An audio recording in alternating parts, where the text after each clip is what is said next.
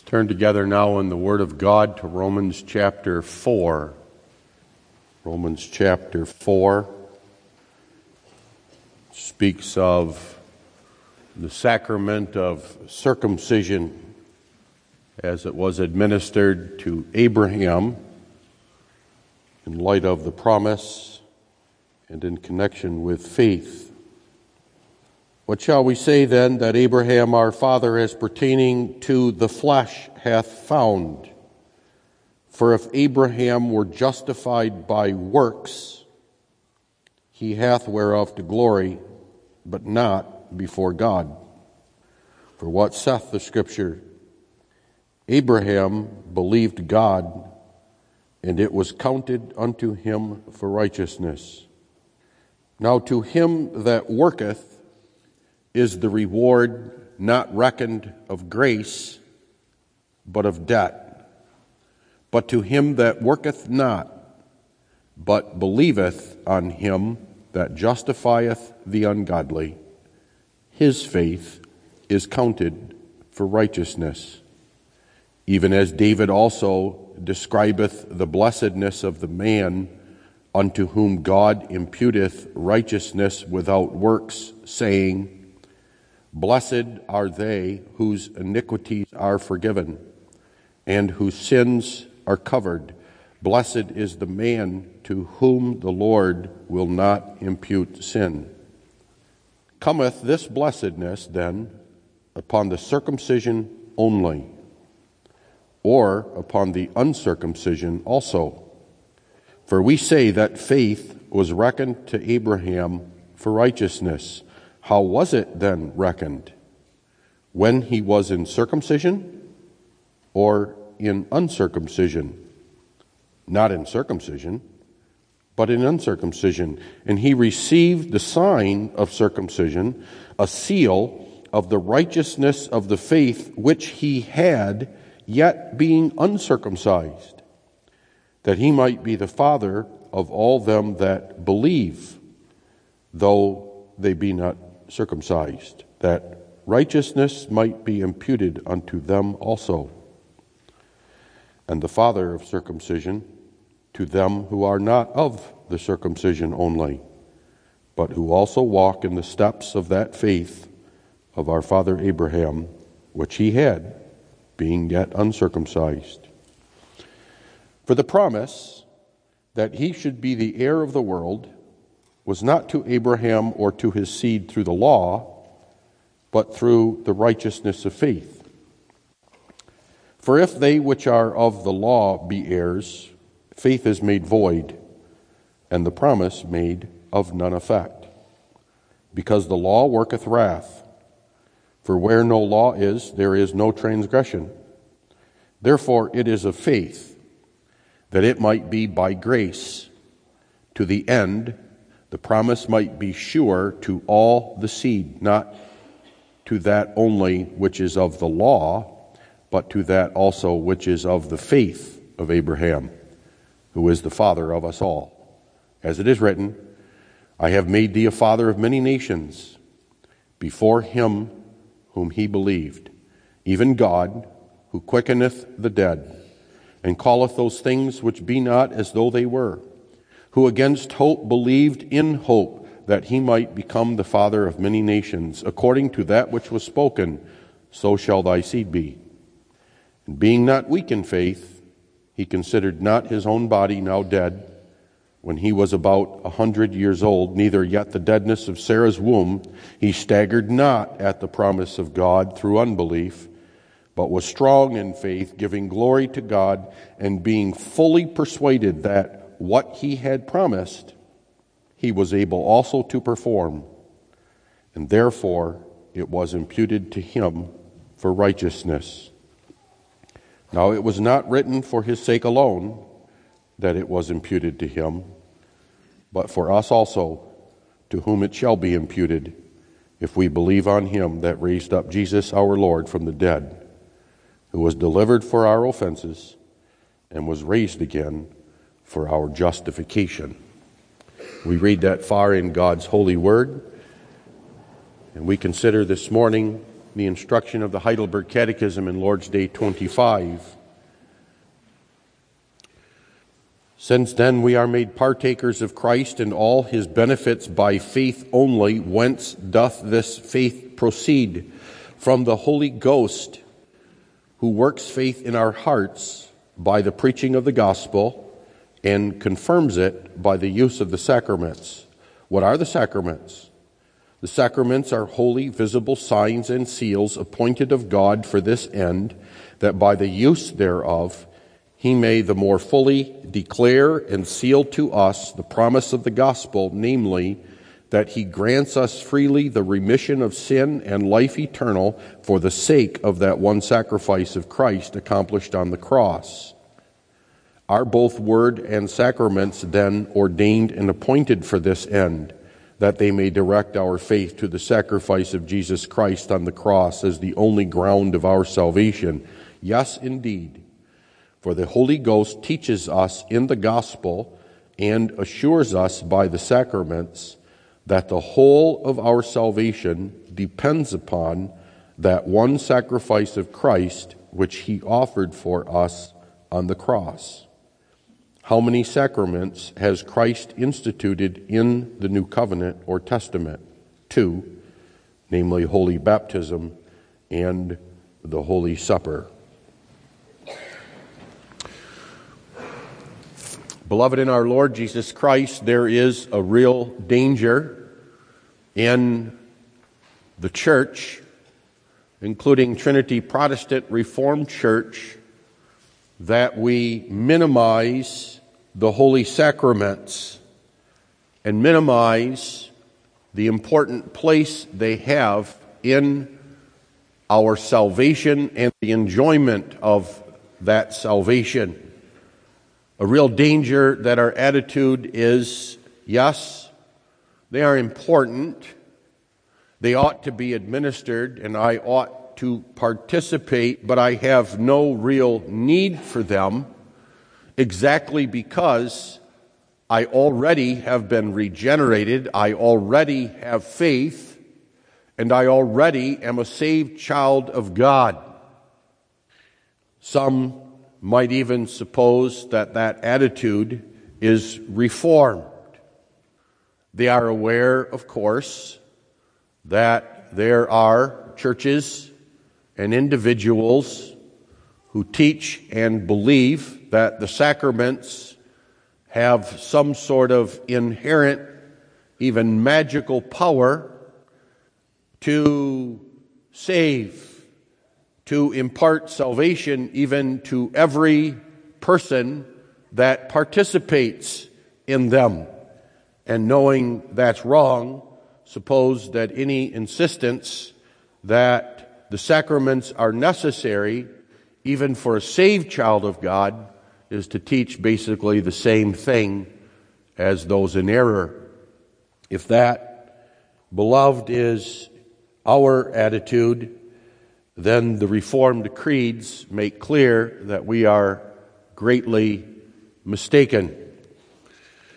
The Belgic Confession makes the administration of the sacraments properly and truly one of only three great marks or indicators of a true church. Belgic Confession, Article 33 says they are not vain or insignificant. Article 34 of the Belgic Confession says that by baptism we are received into the church of God.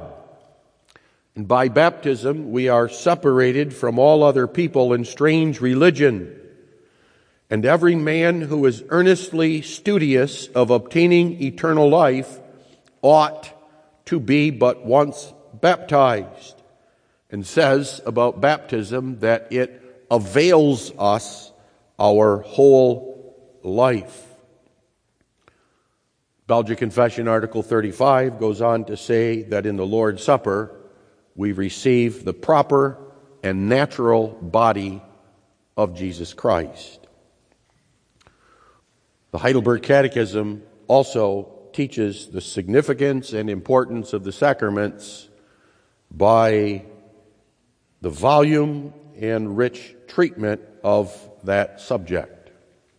Fully six Lord's Days out of 52 are dedicated strictly to the subject of the sacraments. That wouldn't happen if they were unimportant. And Lord's, 20, Lord's Day 25, that we consider this morning, calls them holy, visible signs and seals appointed by God, and calls them means by which the Holy Spirit confirms our faith. Consider with me this morning the faith confirming sacraments. We notice in the first place their divine appointment. Question and answer 66 calls the sacraments holy visible signs and seals appointed by God. And that receives some emphasis in this Lord's Day. Question and answer 67 goes on to say they are ordained and appointed by God. Question and answer 68 says they are instituted by Christ in the New Covenant or Testament. That all by itself indicates their importance, even necessity for us. When the Catechism says that they are ordained and appointed by God, it means they are included in all the other significant things that God ordains and appoints and carries out because he ordains and appoints men. Think of election. Think of God's creation of the world. Think of our salvation in Jesus Christ. All likewise ordained and appointed. When it says they are appointed, what that means is that God Himself officially assigns them to be instituted and administered by someone and no one else. They are like when God appointed David to be king and when God appointed Christ to be the mediator of the covenant. That's how we are to view the sacraments. Like election, divinely ordained and appointed. Like our salvation, divinely ordained and appointed, and like Christ, divinely appointed as mediator of the covenant, so are the sacraments.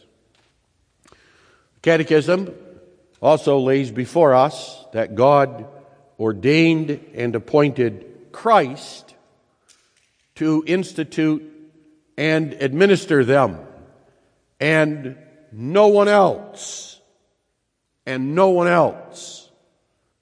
That means three things. First, that God officially designated, directed, and assigned Christ to come into this world and reveal that as his ordaining and as his appointment.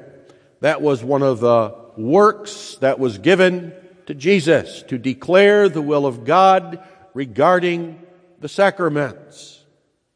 That means, in the second place, that Christ was ordained and appointed by God to administer them and institute them, that Christ is both the subject and the object of the sacraments. That's evident from question and answer 67, which says that the object of the sacraments is Christ, inasmuch as the sacraments direct our faith to Christ. And then notice also that the Catechism goes on to say that the Holy Spirit, that is, the Holy Spirit of Jesus Christ, is the one who assures us and confirms our faith through them. So that Christ is also the subject of them. He is the one who administers them. He is the one who confirms faith. He is the one who makes them effective. And in third phase, place that God ordained and appointed Christ to institute and administer them means that Christ actually does that. Now, Christ will indeed appoint official administrators of the sacraments. Christ, being in heaven, appointed an institution and men on earth to administer them.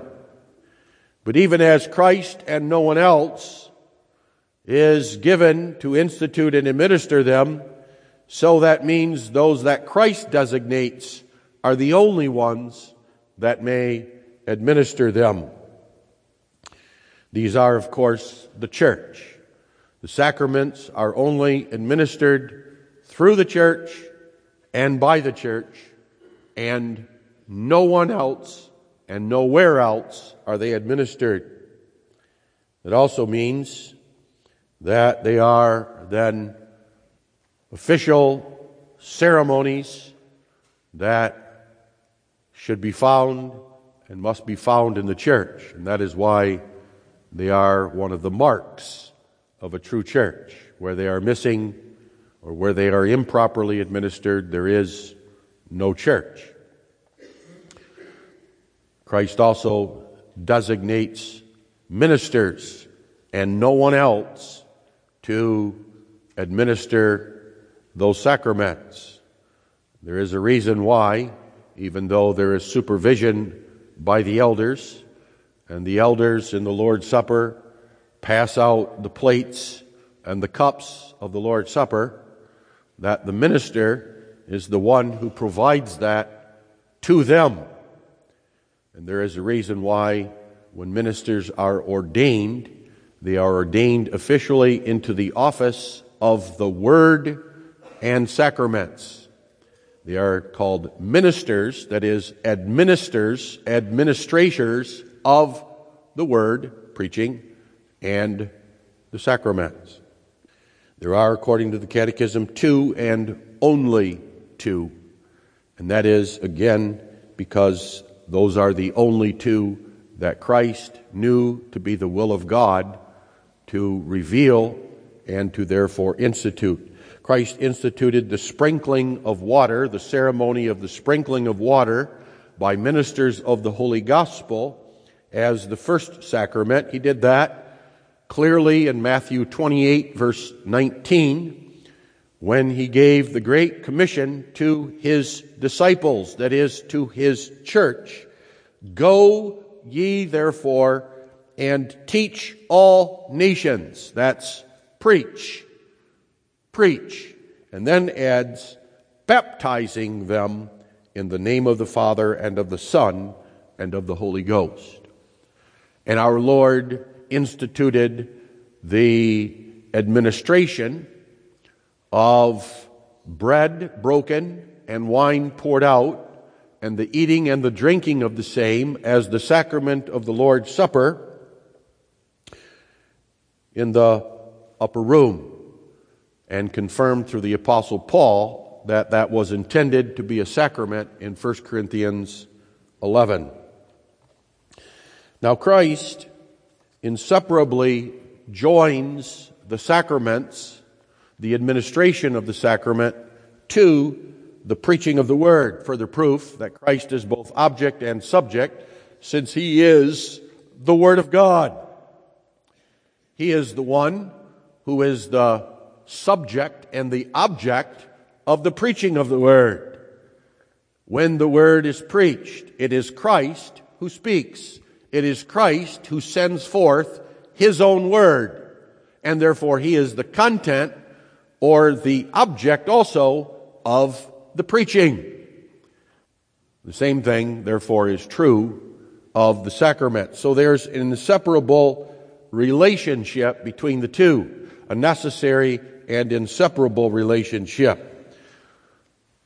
The sacraments are, in the first place, dependent upon the word that is preached.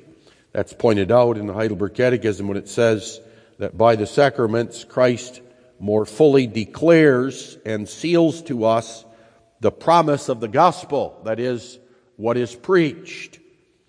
If this is the function of the sacraments, then that means that there is no meaning, there is no power, there is no existence of the sacraments apart from the Word of God.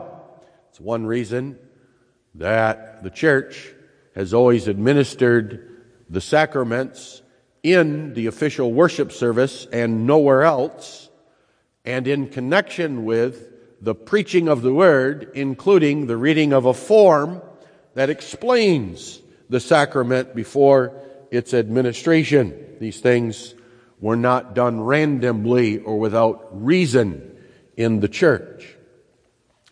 The order in this relationship is therefore also important. The word first and then the sacrament that teaches the relative importance of each. The word is primary and the sacraments are secondary. And they're secondary because they depend upon the word for their meaning and their efficacy. They serve the preaching of the word in a subordinate capacity and function. That's why the Heidelberg Catechism says they more fully declare and seal the promise. That's also indicated when the Heidelberg Catechism says God first works faith by the preaching of the gospel. Faith is worked by preaching, not by the sacraments. And the sacraments only confirm that which was already given in the preaching of the gospel. but that does not imply the sacraments are of little importance, so that we may minimize them and even set them in a place completely apart from the preaching. It's true, sacraments cannot give any blessing that one did not already receive in the preaching. One may not say, with regard to the sacraments, well, there's something missing in the preaching. There is some blessing I do not receive in the preaching. And therefore, I'm going to make up for that lack in the sacraments. I'm going to find something there that cannot be found in the preaching. That's not the way it goes. The sacraments are dependent upon the preaching and confirm what's in the preaching. But the importance is that they more fully declare and seal to us a blessing we've already received in the preaching. Their importance, therefore, is that. Do you desire to have what you hear in the preaching and what you receive in the preaching from the Word of God more fully declared and sealed to your heart by faith, then the sacraments are necessary. The Catechism teaches that they are signs and seals of the promise of the gospel. That phrase ought to be familiar to you and to anyone who knows the Reformed creeds because that's the favorite description of them for the sacraments. Lord's Day 25 says they are holy, visible signs and seals. Belgic Confession, Article 33 says they are visible signs and seals of an inward, invisible thing. One reason we read Romans 4 is because that phrase, that important phrase that is repeatedly used to describe the sacraments, comes from Romans 4, verse 11, where the Old Testament sacrament of circumcision is referred to as both a sign and a seal. And that applies, therefore, to baptism because circumcision was replaced by baptism in the new covenant, as the Catechism teaches, and therefore also applies to the Lord's Supper as a sister sacrament in the church. A sign is a visible representation of something invisible. The sacraments are signs, visible signs of the invisible grace and power of God's grace in our salvation. That's what they are. That was evident even in Romans 4, where it's called a sign, circumcision is.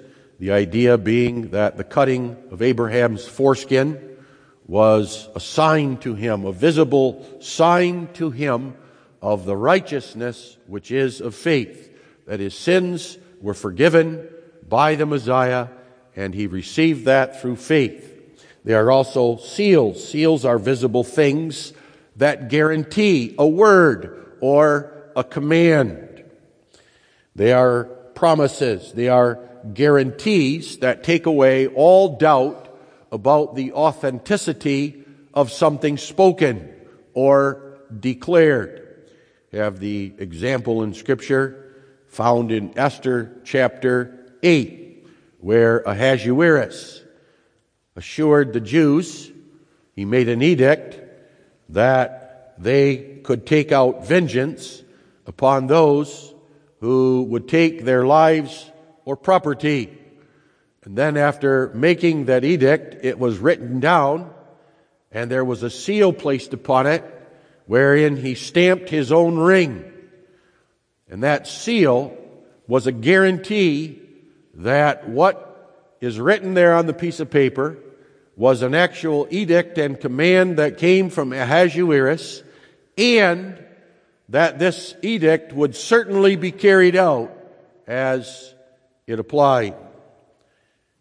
The sacraments are even more certain seals of the promise of God. How much more sure is God's word and therefore God's seals, His ordained, His appointed sacraments, even as there was an ordained and appointed seal or a signet that sealed an earthly king's documents, so also God gave sacraments for that very same purpose, so that there ought to be no doubt about the Word of God. According to Romans 4, they represent, they represent visibly and they seal visibly the righteousness of faith. The Heidelberg Catechism says it's the promise of the gospel. Those are the same thing. Because the Heidelberg Catechism goes on to speak about that same promise as that which God grants freely the remission of sin and life eternal for the sake of the one sacrifice of Christ. It's the very same thing that Romans 4:11 means by the righteousness of faith. The idea is that every time the hand of the minister is lifted up and water is administered to the head of an infant child or of an adult, or every time the bread is broken as it's lifted up and the cup is lifted up and then distributed, and then we lift it up and need a drink. So Christ is lifted up.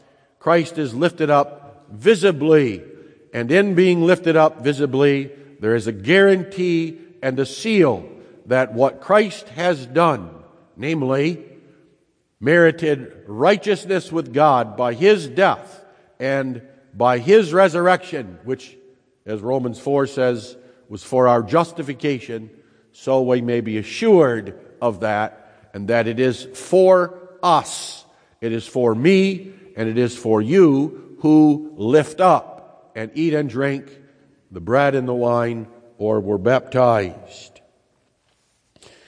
The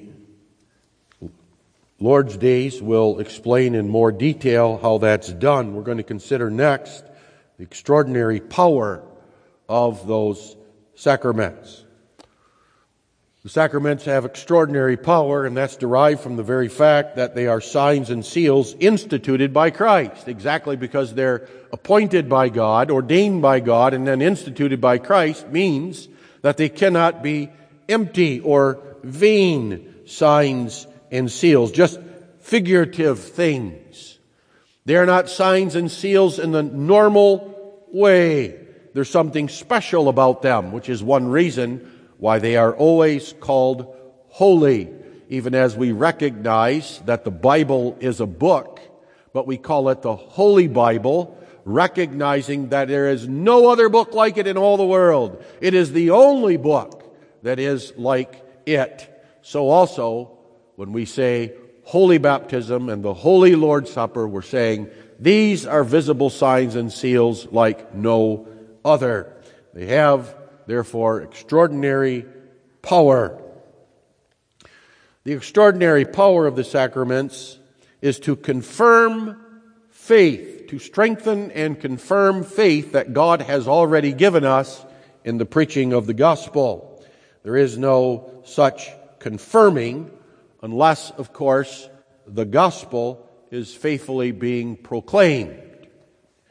There must be, therefore, in the gospel, first of all, a faithful explanation and proclamation of the truth of the dead and risen Savior Jesus Christ as God's only sacrifice for sin unto salvation for every sinner who believes in him. That must be proclaimed. That must be shouted from the pulpit. Christ has died. Christ has given his life as a complete satisfaction for the sinner. And the sinner now who believes in him, all such are forgiven their sins. The sacraments then confirm that. They confirm the truth that is preached, that there is only one ground of our salvation. Here it's worth noting that the Catechism sets forth to us what a condition is. A condition may be defined as something upon which something else depends. And we deny there are conditions in our salvation because we deny that there is anything other than Jesus Christ upon which our salvation depends. The Catechism here says that our salvation has one ground, and notice it connects it to that word depends. So conditions have to do with what is a ground for something, that upon which something else depends as a ground, as a basis. The Catechism says there's only one ground and one basis, that is, one thing upon which your salvation and mine depends, and that is the sacrifice of Jesus Christ. Nothing else.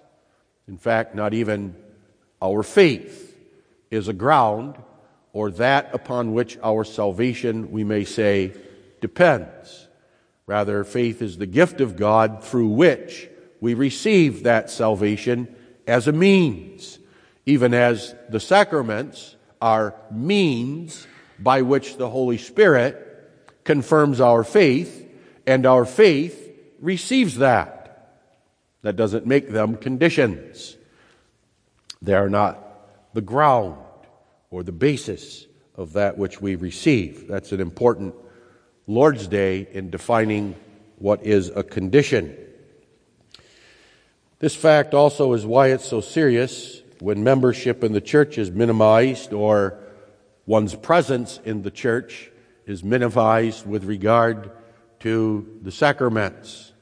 There are ways this happens. There are people who leave the church. They may tell you all about how important it is that they are members somewhere and they may tell you all about how they love the truth in the particular church that they just left.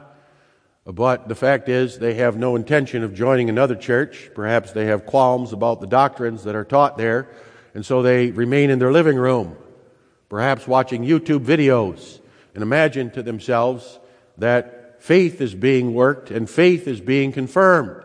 And that's not true. They may fool themselves in this sense that, well, after all, we're receiving the preaching of the gospel. We're not physically there. And, and after all, sick people and elderly people who, who can't be there, they, they are receiving it. So why not me? But they overlook something very important. They cannot participate in the sacraments. So even if they have faith, even if they have faith that God has given them once in the preaching, that faith no longer is being confirmed. It's no longer being strengthened because they are absent from the sacraments. Even as it's important that one has his membership in a church where the gospel is faithfully being proclaimed. And included in that, a church where Christ is presented as the only ground upon which our salvation depends. Faith isn't a ground. Faith is not a condition. Faith is not that which upon which our salvation depends. We had that battle in 1953, and the PRC concluded that faith is part of the salvation, that faith is included in the promise of the gospel, that faith is that which Christ Himself merited on the cross by His death, and therefore imparts that to whom He will. And therefore, all the rest of salvation comes also through that faith. But if one plunks himself in a church where that's not being declared, then faith is not being worked, and that faith isn't being strengthened either in the sacrament. The sacrament is declaring all kinds of other things, and none of them the Word of God. The extraordinary power of the sacraments is to give the very thing of which they are signs and seals. That's what sacraments are. They're visible signs and seals of the promises of God, that invisible grace and power of God and the working of God. Well, what is their power?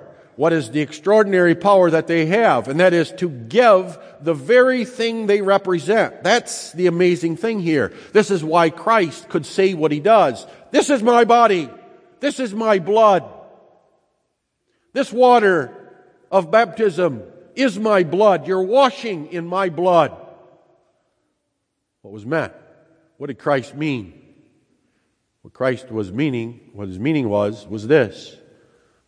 That just as in the preaching, though a minister, a man, a sinful man stands on the pulpit and proclaims the word of God, and proclaims it with his own voice and using his own words, it is Christ that speaks, not me. It is Christ speaking. So also in the sacrament, we say that's not bread and that's not wine. They're only physical representations of something else. And what I had was not just bread and wine. I didn't even partake of a sign of Christ's blood and body. But I had the very body and blood of Christ.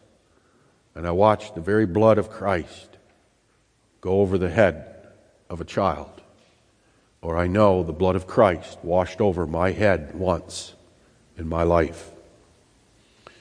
There are means of faith, therefore, in that sense. Preaching has the power, the extraordinary power to actually work faith. That's something we forget, and something we may not forget.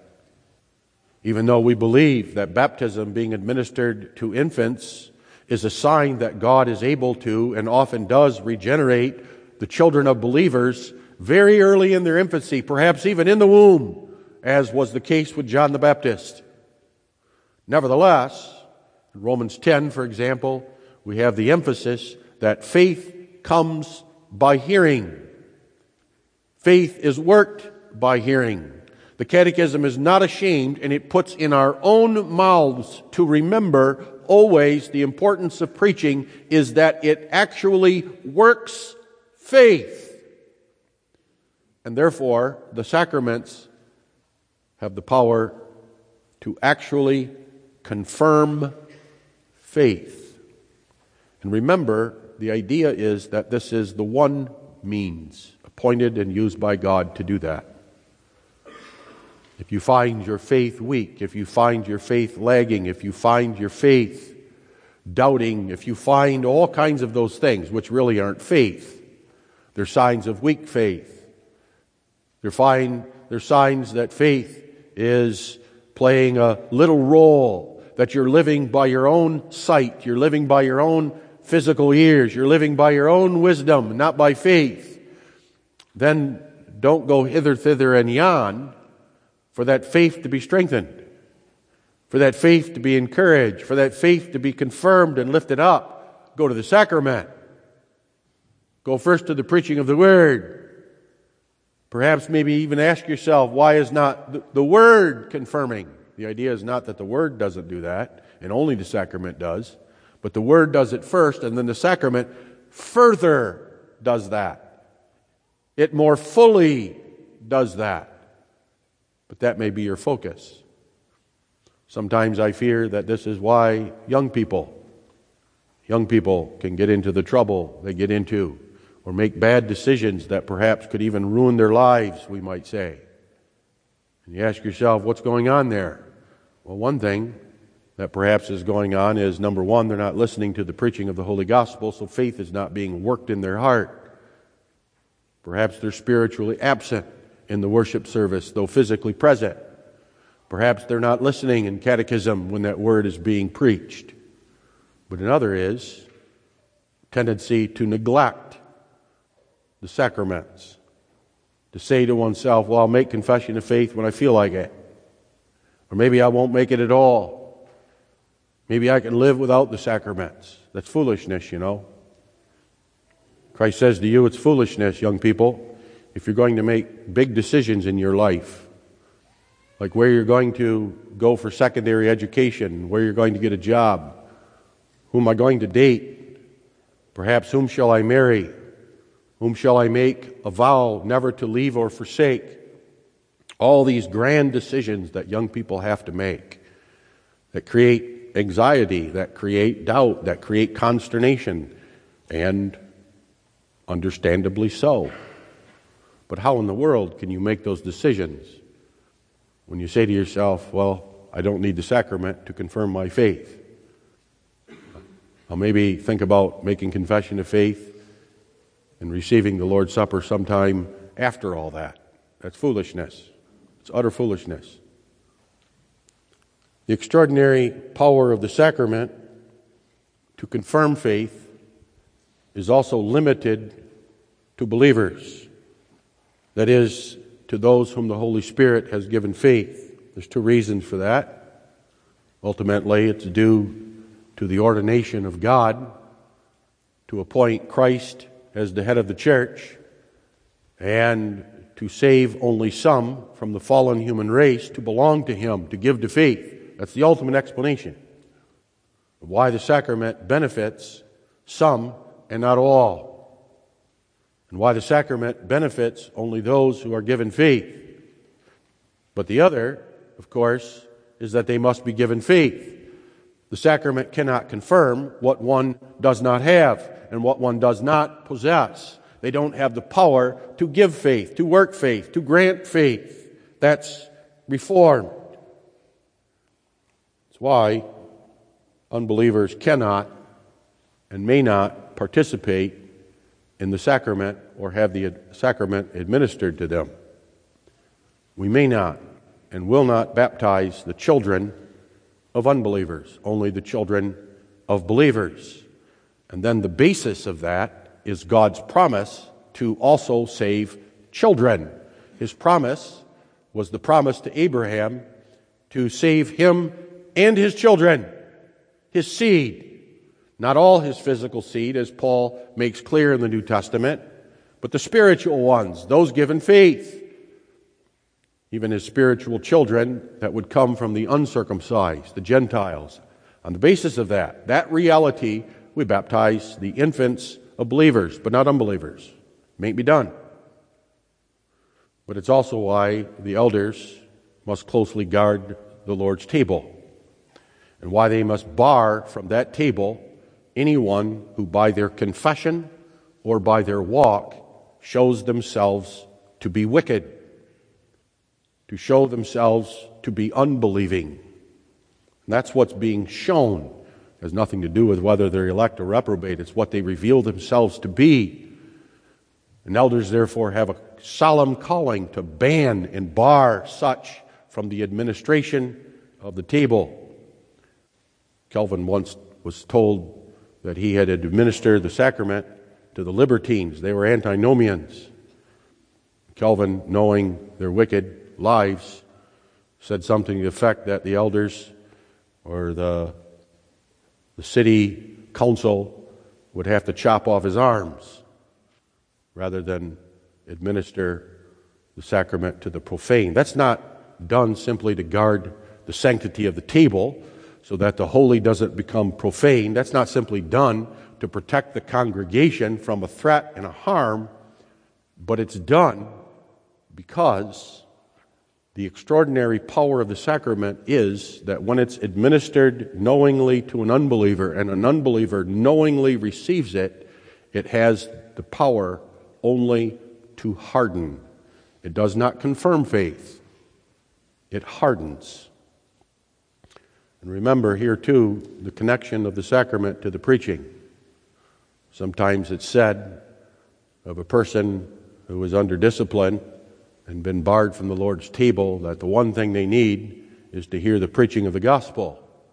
That's not necessarily true. What one must remember is that they've been barred from the Lord's table because they have refused to listen to the preaching. They have hardened their hearts to it. They will not listen to and obey the Lord's word. And it shows in their life and in their confession and their being barred from the Lord's table is a recognition of that fact. Now, how? How will them simply listening to the word some more undo what discipline is making plain? We need to remember that, elders and members, when we apply discipline, the order and the purpose of preaching and the Lord's Supper. Lastly, we talk about the blessed administration, and here I must be brief. If all this is true, then the church must administer the sacraments without fail and will administer them until our Lord returns, and we must use them. Twice the Catechism reminds us to use them. In 65, the Holy Ghost confirms faith by the use of the sacrament. And then in 66, the sacraments are appointed by God for this end, that by the use thereof they may fully declare and seal to us the promise of the gospel. What does use them mean? Well, use them doesn't mean simply that you participate, that you're here, that you watch baptism being administered. No more than it would be using the sacrament if you refuse to get baptized. You don't simply use the sacrament because you have a cup of wine in your hand and the bread that the elders hand out. To use them means to believe. To believe by faith in that which the sacraments are a sign and a seal. That's what it means to use them. Use them by believing that which they signify, that which they seal, namely the righteousness which is by faith. It's to believe that I am righteous by faith alone, that I am righteous not by my works, not by my participation in the sacraments, but I am righteous by what Christ has done. Well, we should be more clear. I am righteous because of what Christ has done and by receiving that through faith. That's what it means to use them. The benefit, as I said, is that we then receive the very thing that faith believes them to be. That we receive the very sign and seal of the promise of God that's given through their administration. And we must see that that's a benefit that God has given in His grace and that we need exactly because our faith can be, as we say, weak. One reason there is the warning that the Lord's Supper is not for the perfect and undefiled, or those who show up self righteously and say, I have no sin in my life, but remind us that God has given them exactly because we are sinners, exactly because we are prone to doubt. Even as we sit under the preaching of the Word, and the preaching is, is, is declared to us, and it comes us by hearing God knows our faith can be so weak at times that we need that word brought in another form, as it were, visibly, so that we can see it with our eyes, we can, we can taste it with our mouths, we can smell it with our noses. That's what's happening in the sacraments. And God thereby confirms our faith, strengthens it. So we use them because they are demonstrations and actual means of grace. We use them when we use them thankfully, so that we come not doubting, and we partake not without faith, but also that we do not come unthankful, but rather come thankful, thankful to our God for providing us these wonderful means of His grace. Thankful to God that He does not simply speak His word, but He allows us to taste His word and smell His word and see it with our very own eyes. And that He has commanded through Christ that that be administered until the day that He returns. So use, beloved, the faith confirming sacraments. Amen. Lord our God, we thank Thee for Thy faithful word, the gospel promise and the promise that is not only what we believe through faith worked in the preaching of the gospel, but confirmed through the administration and use of the sacraments. So grant us, Lord, such faith and strengthen that faith by thy Holy Spirit through Jesus Christ our Lord and Savior. Amen.